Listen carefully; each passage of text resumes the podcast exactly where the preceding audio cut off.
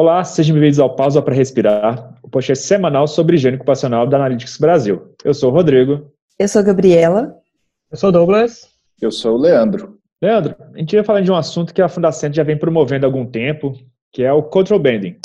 A OMS já até reconhece o control banding e, já tem até trabalhos elogiando a Fundacent sobre esse assunto. Uhum. Então, acho que para começar bem, acho que, acho que muita gente não sabe o que é o control banding. Controle de bandas. Oh, pronto, resolveu. Resolvemos o problema. Não, é, controle de faixas, né?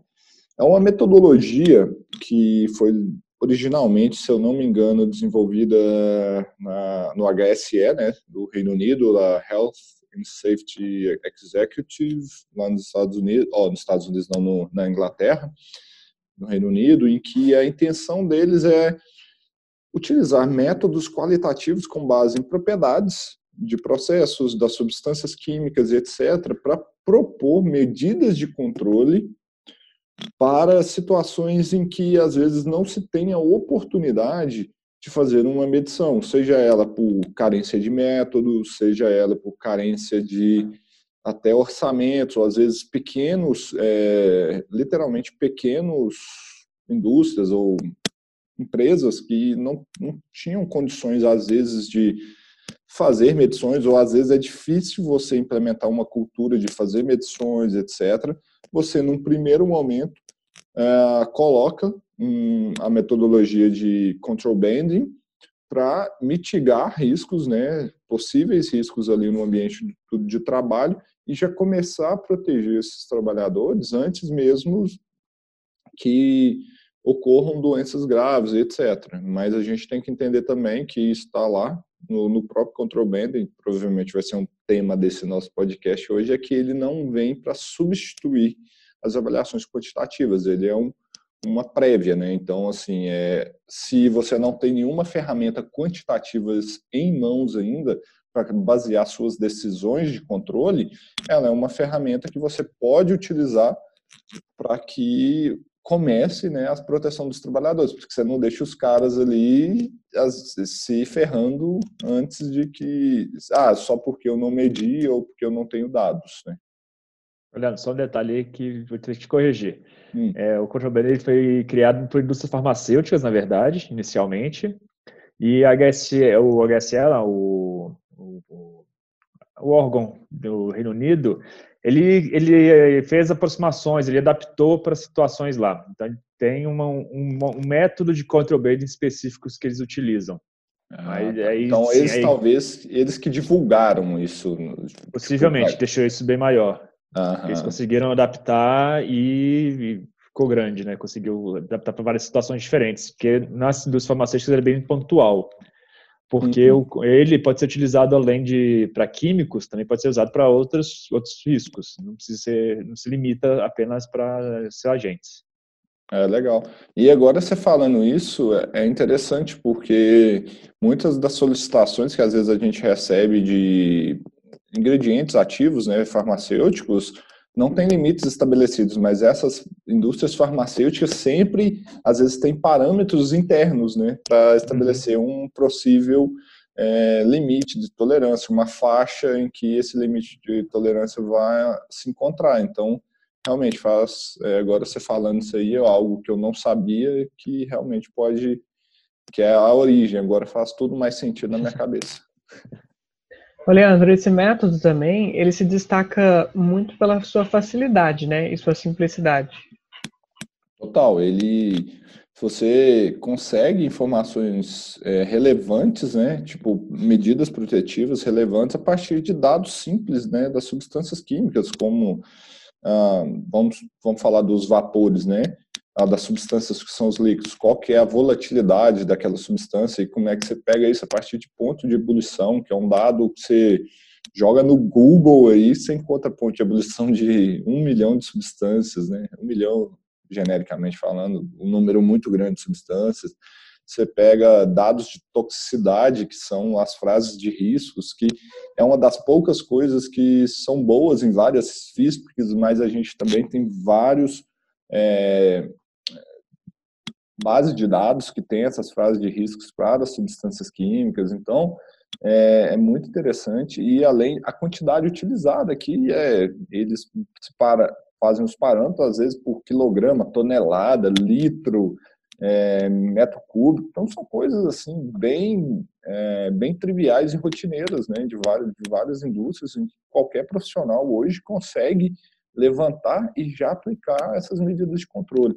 E isso é interessante que, se a gente pegar esse material da Fundacenta, que até que o Rodrigo começou falando, tem uma introdução da Berenice, que eu não, não vou me atrever a falar o sobrenome dela aqui, porque eu sempre falo errado, então é, eu tenho o prazer de estar na lista de e-mails dela, ela sempre me mantém atualizado com temas interessantes aí. Ela trabalha na OMS, né? Então ela é, nossa, é uma pessoa fora do normal e ela é uma assídua defensora do contrabanding e ela escreveu o prefácio desse material lá da, da Fundacentre falando que as grandes vantagens, o que, que dá para se obter com contrabanding, os resultados práticos, é, é uma metodologia realmente que quanto mais eu estudo ela, mais eu acho interessante e mais pode ajudar principalmente os profissionais hoje que às vezes têm dificuldade de convencer um, às vezes aquele empresário que é mais turrão, mais durão, que não quer fazer avaliações, mas ali você já pode entrar com algumas medidas protetivas assim. E quem hoje conhece isso aí vai tirar uma grande vantagem, vai gerar muito valor e com um custo baixo, né? E é engraçado né, a gente falando sobre isso aí, sendo que a gente é um laboratório de análise, né? Então, é, a gente, mais uma vez, nossos valores, o nosso a nossa intenção de gerar conteúdo para o pessoal, apesar de, de tudo, né? O nosso, nosso, nossa missão é ser o porto seguro, né, do pessoal quando se fala em, em agentes químicos para higiene ocupacional. Então, nossa missão é entregar esse conteúdo aqui para ajudar muito essa turma. Leandro, a gente, você até começou falando no início que é uma abordagem qualitativa, né, para uhum. avaliação. E eu cheguei a encontrar em alguns locais também que ela chamando ela de semi-quantitativa, talvez pelo fato de fazer estimativas aí do, do limite de tolerância, sabe? Ah, sim. E, uhum. Não, pode falar. Eu, não, e eu gostaria de saber, por exemplo, como que faz essa estimativa? É mais por comparação mesmo com outros compostos similares? Será que é fundamentado mais nesse sentido? Então, é, eu acho que se a gente Existe um limiar tênue né, entre qualitativo e semi-quantitativo, é, meio que vai depender da interpretação, mas eu concordo com as duas abordagens. O que eu, Leandro, considero quantitativo é quando você faz uma medição. Vamos considerar esse conceito aqui do Leandro. O que é algo quantitativo? É que eu vou lá e faço uma medição. Como, para mim, o control band eu não estou fazendo medição, então, eu considero ele semi-quantitativo, ó, eu considero ele qualitativo por causa disso. Mas é muito relacionado, Gabi, na verdade, a, a toxicidade, assim, é um, são comparativos, mas, por exemplo, a gente consegue, ah, através de dados de estudos é, em cobaias, etc., obter alguns dados de toxicidade dessas substâncias. Então, é com base nisso, por exemplo, ah, é um, é, ele é tóxico é, agudo, ele é um irritante, um irritante para os olhos, ele pode ser absorvido pela pele ou não, ele é cancerígeno, mutagênico.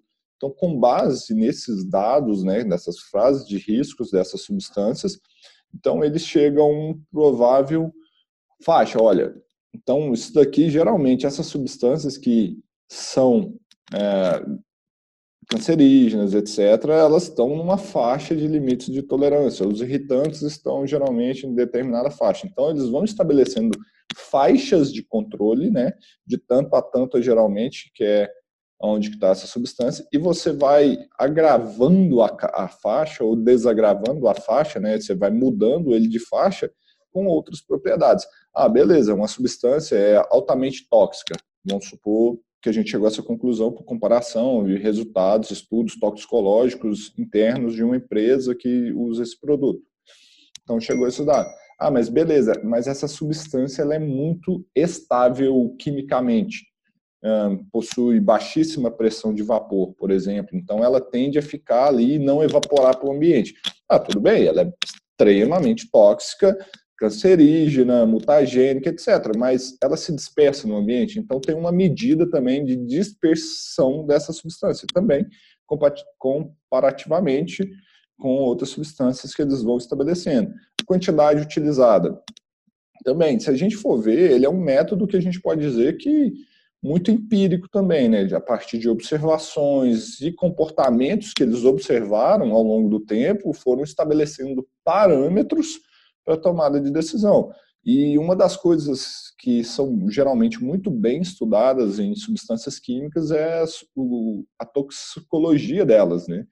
Os efeitos delas no corpo, etc. Isso daí geralmente existem ensaios laboratoriais e dados de laboratório que geralmente são dados bons e bem fundamentados e, e N fontes que o pessoal costuma a rodar e desenvolver essas, essas metodologias aí para obter que é o coração do control banding, né? Que parte-se, a primeira coisa é quais são as informações de toxicidade dessa substância. Então, isso é o principal que a gente tem que ter. O resto é dados relativos de processos e propriedades das próprias substâncias. Né? É quase o que a, que a CGH, os órgãos americanos fazem, né? Sim, só que eles fazem isso com. São estudos que envolvem mais pessoas e, mas eles vão seguindo esses mesmos conceitos, né? Aparentemente. Exatamente, Rodrigo. Existe uma hierarquia também de limites de tolerância. Os limites é, que tem, ó, igual tem, a gente tem hierarquia de controles, que você vai de substituição do produto, eliminação, substituição do produto, aí chega um ponto controles de engenharia, o último é o EPI, a gente tem essa mesma hierarquia de limites de tolerância, limites de exposição ocupacional. Então, o mais baixo ali, às vezes, é um limite estabelecido por comparatividade, etc. E lá no topo da, do limite, o limite que tem um maior grau de aceitabilidade são com estudos epidemiológicos em humanos. Então, eles foram observando, infelizmente, é, às vezes, muitos desses limites foram baseados assim, era estudando como, como que foi, como que era o perfil de exposição uh, dessa população que adoeceu. E quais são os dados que a gente teve? E estudando ali, às vezes, é, olha, tem essa, essa população aqui de pessoas, a gente viu que teve medições e encontrava assim, assim, assado, e foram estabelecendo limites. Esse é o maior nível, o melhor de todos.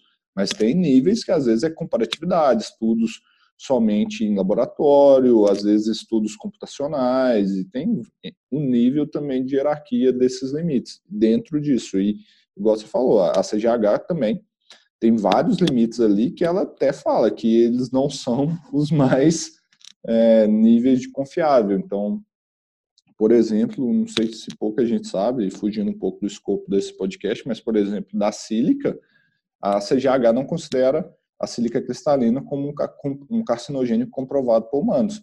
Só que aí ela fala, ah, a gente tem um limite de 0,025 é, miligramas por metro cúbico na fração respirável. E ela recomenda que as exposições fiquem bem abaixo desse valor, porque há uma suspeita de carcinogenicidade do, do quartzo, da cristobalita lá.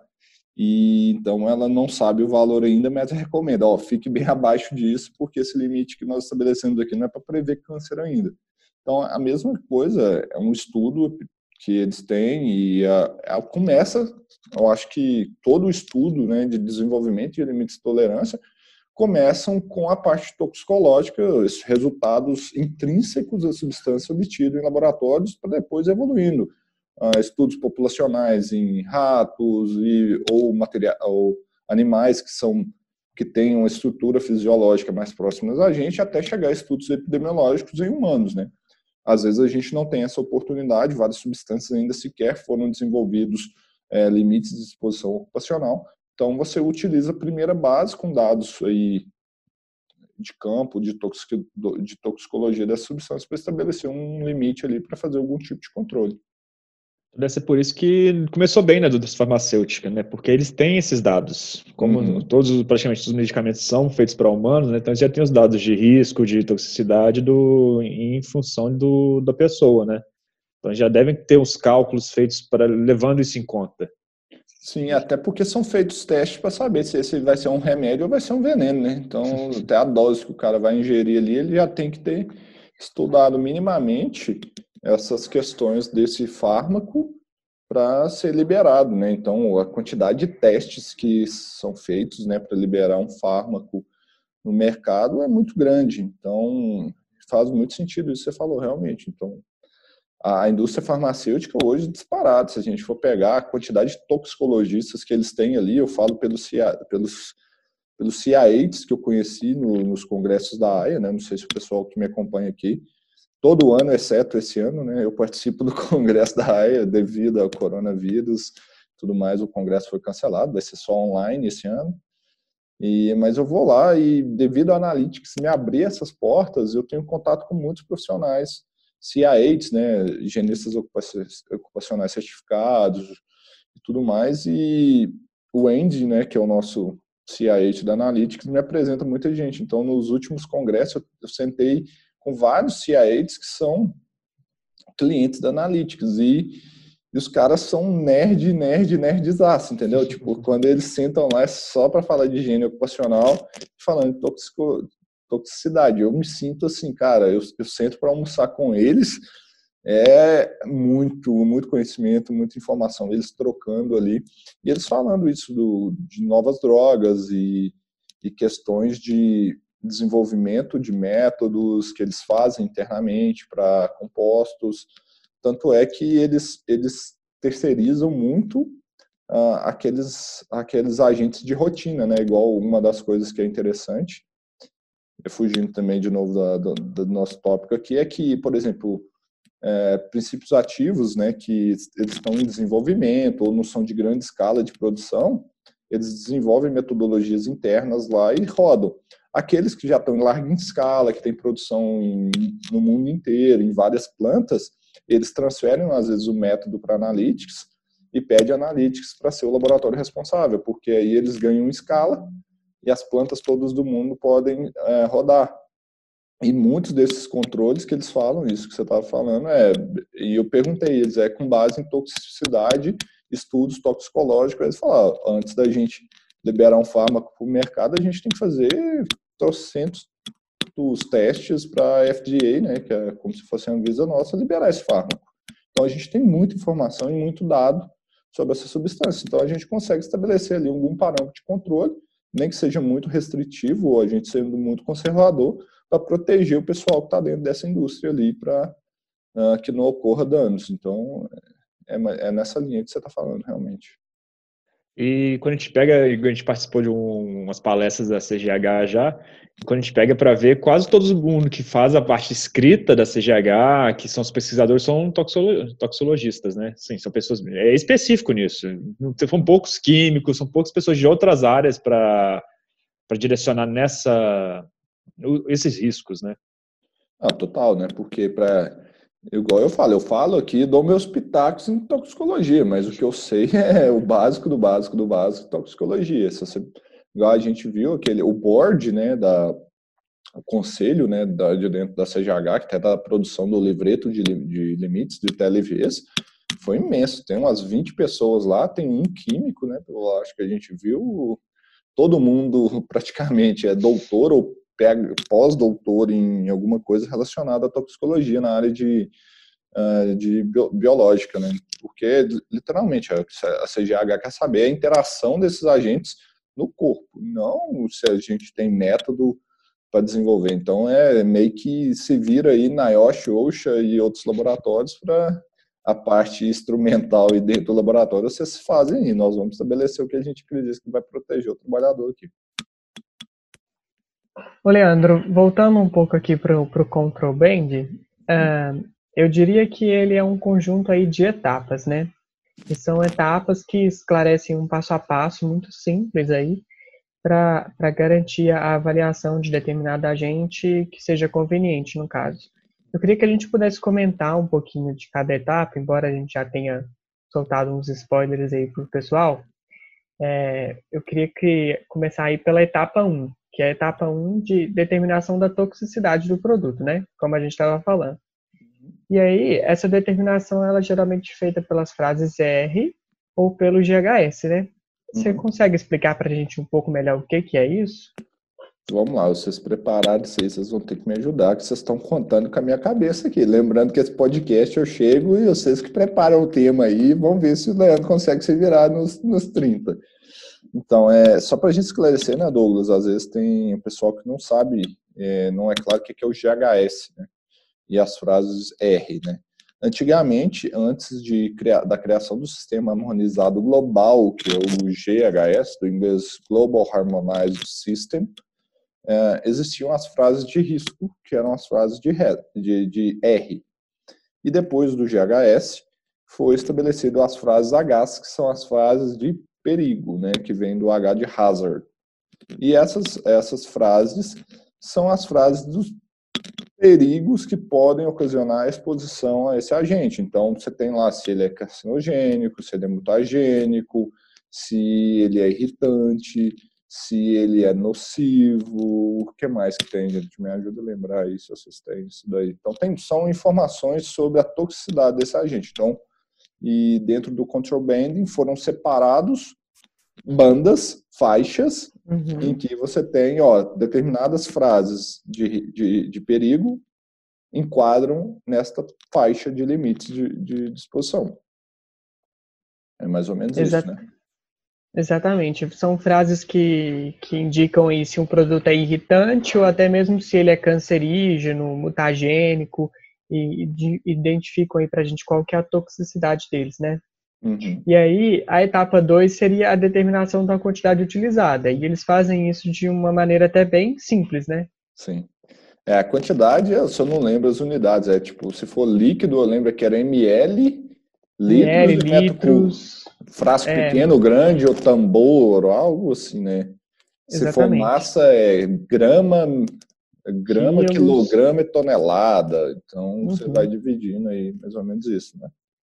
É, baseado no, no, na, exposição, na utilização diária ali, né, daquele uhum. produto, o quanto que é utilizado dele naquele ambiente. Uhum. E a determinação da propagação no ambiente, que é a etapa 3, né? E essa determinação, ela é feita baseada no quê? É com base na é, com base na volatilidade da substância, se for um líquido, e aí é com base no ponto de ebulição. Então, são as substâncias são divididas em três níveis, né? Muito volátil, pouco volátil e nada volátil, se eu não me engano. É tipo. Exatamente. Se for abaixo de 50 graus, é considerado pouco volátil alguma coisa assim, né? Se for um sólido, aí a gente tem que olhar a, os dados de empoeiramento, né? Não é, aí a gente estaria falando desse gráfico ou dessa faixa aí seria é, relativos à, à volatilidade da substância, então tem que ser líquidos. E tem um gráfico também, porque a gente tem que olhar a temperatura do processo, né? Então, a volatilidade de uma substância é sempre relacionada à temperatura em que ela está sendo utilizada. Então, a gente tem que fazer um cruzamento, tem um gráfico em que a gente vê qual que é a temperatura de uso dessa substância e qual que é ah, o ponto de ebulição dela. E a gente vê qual a faixa que ela está. Então, você mede ela, ela é muito volátil ou não. Acho que substâncias muito, muito voláteis são aquelas que têm um ponto de ebulição abaixo de 50, né? alguma coisa assim, aí você vai subindo até substâncias muito estáveis. E aí, na medida de empoeiramento, é em relação ao tamanho do aerodispersóide. Então, por exemplo, você tem poeiras, então, médio empoeiramento, você tem os fumos, que são alto empoeiramento. Então, a gente tem toda essa metodologia aí, você vai classificar como a, a tendência de dispersibilidade, não sei se essa palavra existe, se não, criei um neologismo aí do Leandro, é, da, dessa substância no ambiente. É, exatamente. E aí, Leandro, essas, meio que essas, essas três primeiras etapas, elas servem para que a gente consiga dar uma nota, né, para uhum. um agente químico em cada um desses três quesitos. E na próxima etapa, a gente reúne essas notas e classifica uma medida de controle adequada para aquele agente, não é isso?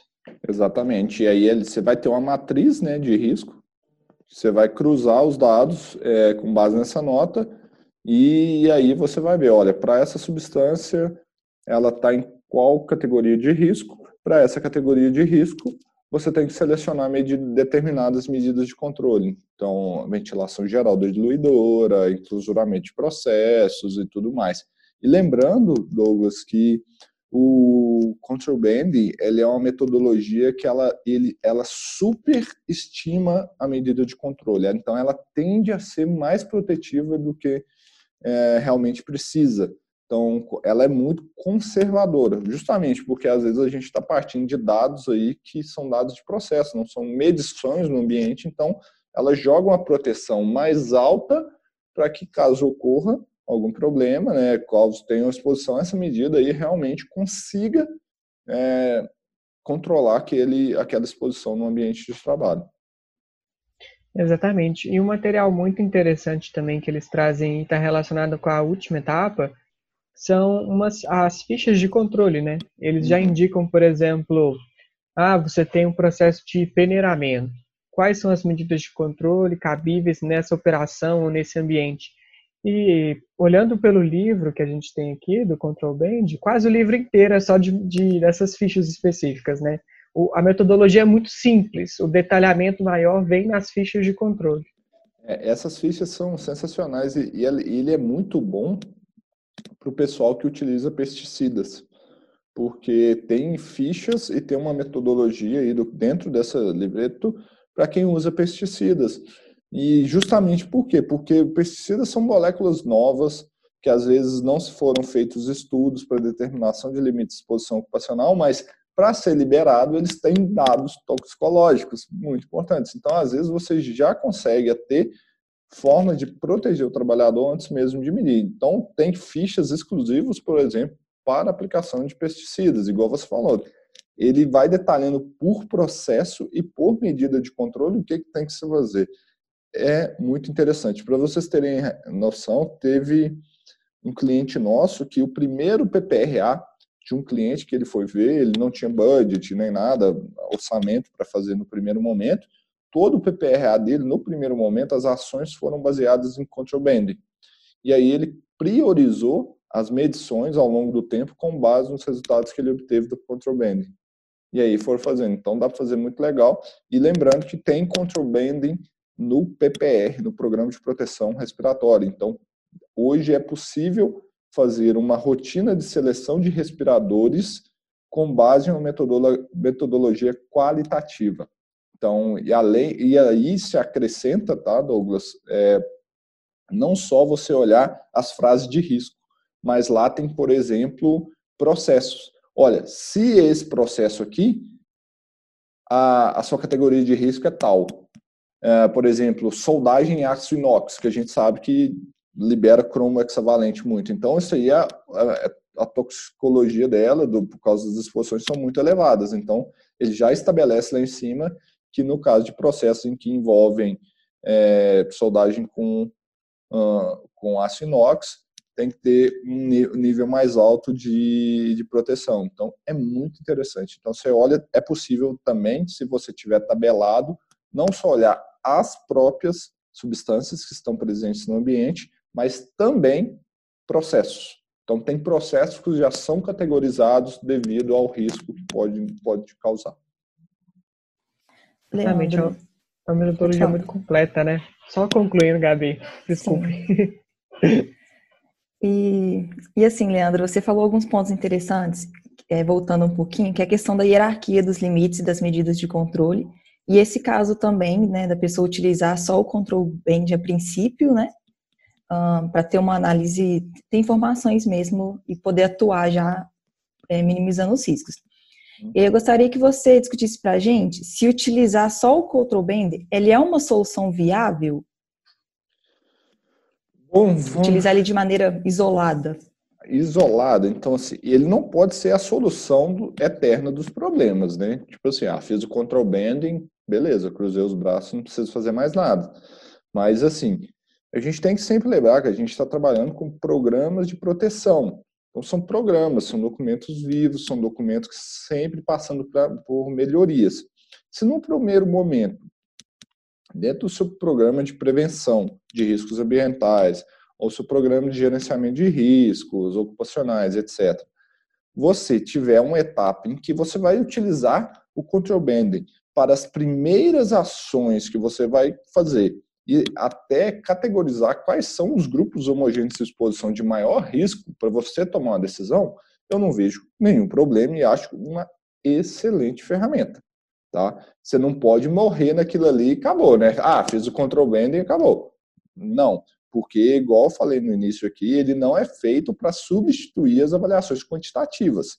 Ele é feito né, para tomada de decisão, para te ajudar em situações em que você às vezes não tem dados quantitativos, mas em momento algum ele deve ser substituído, substituir as avaliações quantitativas. Então a gente tem que ter esse cuidado, realmente assim, né, gente, o que eu faria, tá, Gabi, nesse ponto é, num primeiro momento, não é possível, não tem orçamento, não tem dinheiro, não tem como fazer. Você também não vai ficar de braços cruzados e deixar alguém, um trabalhador exposto ali uh, com a probabilidade de adoecimento. Então, vamos utilizar as medidas possíveis no control banding e à medida que a gente vê quais são as situações mais críticas, as situações em que carece de monitoramento prioritário, a gente roda as nossas prioridades e aí sim aplica as medidas conforme as medições que a gente for fazendo. Então, assim, não é para fazer e parar. Eu acho que, assim, o control banding, ele é um, um pontapé inicial. Ele nunca é o final. Você pode iniciar bem com ele, mas ele vai só te servir de embasamento para você tomar as primeiras ações. E, Leandro, você tem a, como que você vê o mercado? O pessoal está utilizando o control banding ou ainda é uma ferramenta muito mal utilizada aqui no Brasil? Acho que, Rodrigo, pouquíssimas pessoas, aí eu vou falar de uma amostragem, tá? É, minha amostragem pode estar enviesada ou não. Hoje a gente tem, podemos dizer que temos em torno de 50 mil pessoas que nos seguem em todas as redes sociais. Você pega no Instagram, 20 mil pessoas, lista de e-mail, 25 mil pessoas. Lógico que tem algumas pessoas que se repetem. É, temos aí Facebook, YouTube, mais 10 mil. Tá, vamos falar de uma, em torno de uns 50 mil pessoas que a gente tem é, que seguem a nossa, que nos seguem aí, nossos clientes, etc. É, quando eu menciono, e eu acho que vai acontecer essa mesma coisa com esse podcast aqui, poucas pessoas vão falar, o que, que é esse tal desse contraband? Então, pela minha amostragem, porque eu senti na minha base de dados, né, nos dados que eu tenho, é que ainda é muito pouco utilizado. Muito pouco. É, poucos profissionais conhecem essa ferramenta e poucos profissionais estudaram. Porque realmente é algo, se a gente for considerar algo novo, e aí eu volto a bater na tecla da formação. Então, sendo muito sincero, poucos professores de cursos de especialização em segurança do trabalho, é, técnicos de segurança do trabalho, etc., têm contato ou sequer têm noção do que é essa ferramenta. Então, o pessoal não vai conhecer. Então, você pega a grande massa, né, a grande massa de profissionais nunca tiveram contato com essa ferramenta. E o pior, né? Até um tempo atrás essa ferramenta só existia em inglês, né? A Fundação fez um excelente trabalho que traduziu esse material para o português. Agora eles começam, começam a ter acesso.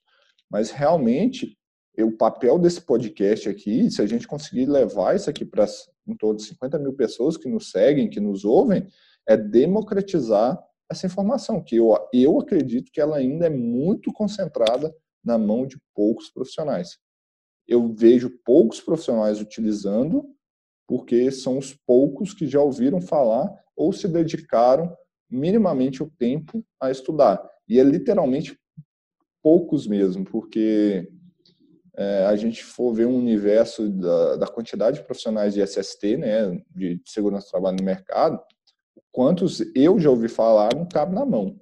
Né, tipo assim, que já usaram control banding na prática. São poucos mesmo. Leandro, a gente consegue destacar aí algumas limitações desse, dessa ferramenta? Ah, agora vocês vão ter que me ajudar a lembrar, tá? É, as limitações, uma das que eu falei, que ela não é um substituto para as medidas quantitativas. A gente tem que tomar cuidado também com a classificação das frases de perigo, né? Tem que, eu acho que é uma das limitações, tem que ver como que é feito esses estudos. Ah, me ajuda aí, gente, agora vocês me pegaram essa aí. Eu, é, eu não sei muito bem se é uma limitação, mas eu destacaria aí a questão daquele grupo 4, né, o grupo especial. Ah, sim. Porque o grupo 4, o que que acontece? É, ele não te indica nenhuma medida de controle ele te indica a procurar uma assessoria assim mais especializada, né, para definir as medidas.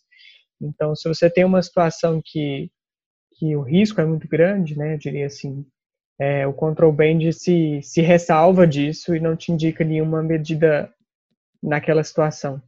Às vezes é uma medida de realizar medição quantitativa para você ter o dado realmente para saber quais quais serão as ações que você vai tomar, né?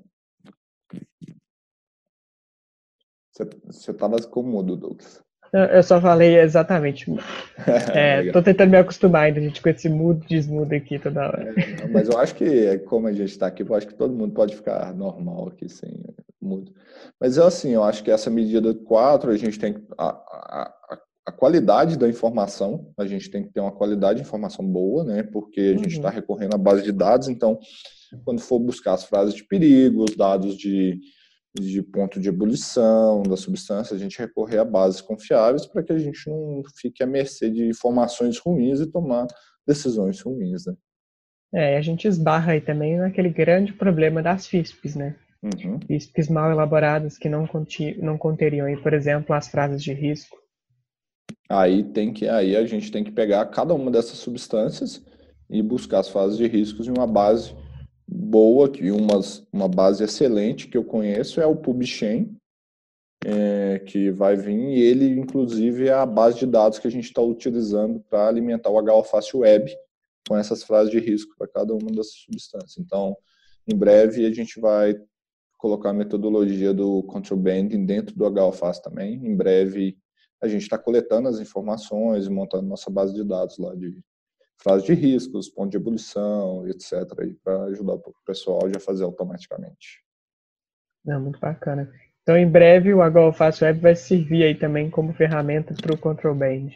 Vai. O pessoal poder quiser. aplicar isso de forma mais fácil. É, tem tanta coisa que vai vir no HOFAS Web, que quando eu falo em breve, assim, às vezes o pessoal acha que é em breve, tipo, mês que vem, né? Mês Mas, que vem, assim, né? gente, é é um processo, é, a gente tem que construir base de dados, construir base de dados é o processo mais complicado, igual a gente discute o quê? O processo uh, do control banning é simples, né? Então, o mais importante é a gente ter informação confiável ali dentro para que vocês não não recaiam, tomem conclusões erradas por, por causa da, das informações.